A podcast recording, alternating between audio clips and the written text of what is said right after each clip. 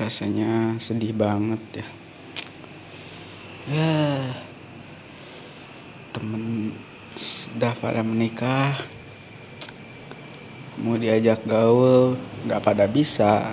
Ya mereka lebih memilih menggauli istrinya gitu kan dibanding gaul sama gua. Ya sedih belum menikahnya sih bukan karena belum menikah. Apa karena lebih ke menyedihkan karena temen-temen angkatan gue pada nikah temen-temen nongkrong gue pada udah pada nikah. Itu yang menyedihkan.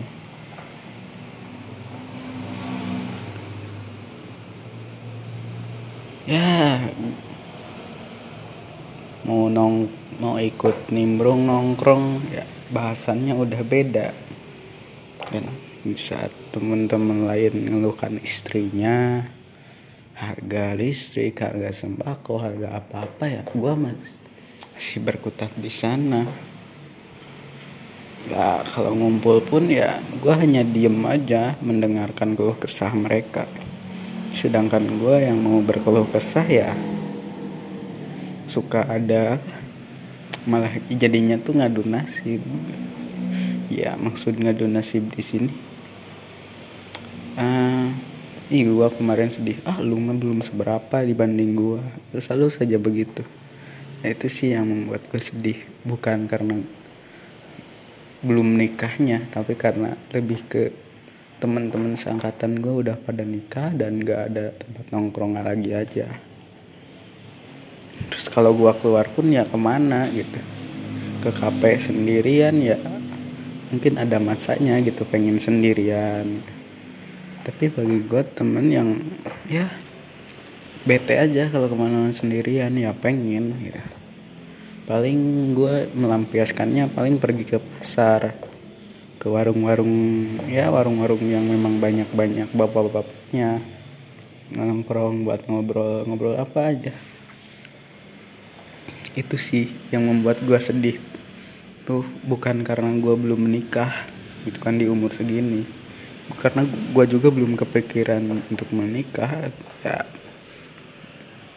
Terus belum ada kepikiran gue juga buat nyari perempuan. Lebih ke nggak ada temen buat cerita lagi aja. Ya itu sih yang menyedihkannya mah makanya tiap saat tuh gue pengen nangis aja. Tapi ya gue kayak laki-laki lemah aja. Kayak kayaknya emang laki-laki kalau nangis itu lemah. Lemah. Masih ada di stereotip gua. Laki-laki kok nangis lemah banget Gak tahu akhir-akhir ini gua ada sesuatu yang membuat gue ingin nangis. Tapi gue gak tahu apa itu. Gue cari salah satu penyebabnya mungkin ini. Mungkin gak ada temen nongkrong lagi. Itu sih yang paling menyedihkan lagi.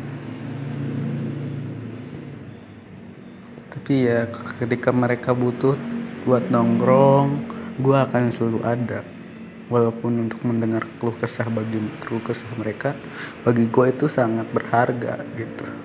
Setidaknya mereka masih ingat gue walaupun dalam keadaan susah sesusah susahnya tidak ada tempat bercerita gue siap untuk mereka gitu. Dan itu bagi gue menyenangkan. Walaupun terkadang gitu dalam diri gue anjing lu lu pas sedih aja ke gua pas bahagia sama orang lain gitu kayak gua tuh berasa kayak tong sampah. Itu. Buat ya, buat membuang keluh kesah mereka aja ke gua. Ya gua ada di posisi seperti itu kadang. Tapi ya gimana lagi itulah pertemanan kalau gue ya saling membutuhkan aja. Simbiosis mutualisme tapi kalau terkadang gue ngerasa simbiosis parasitisme juga.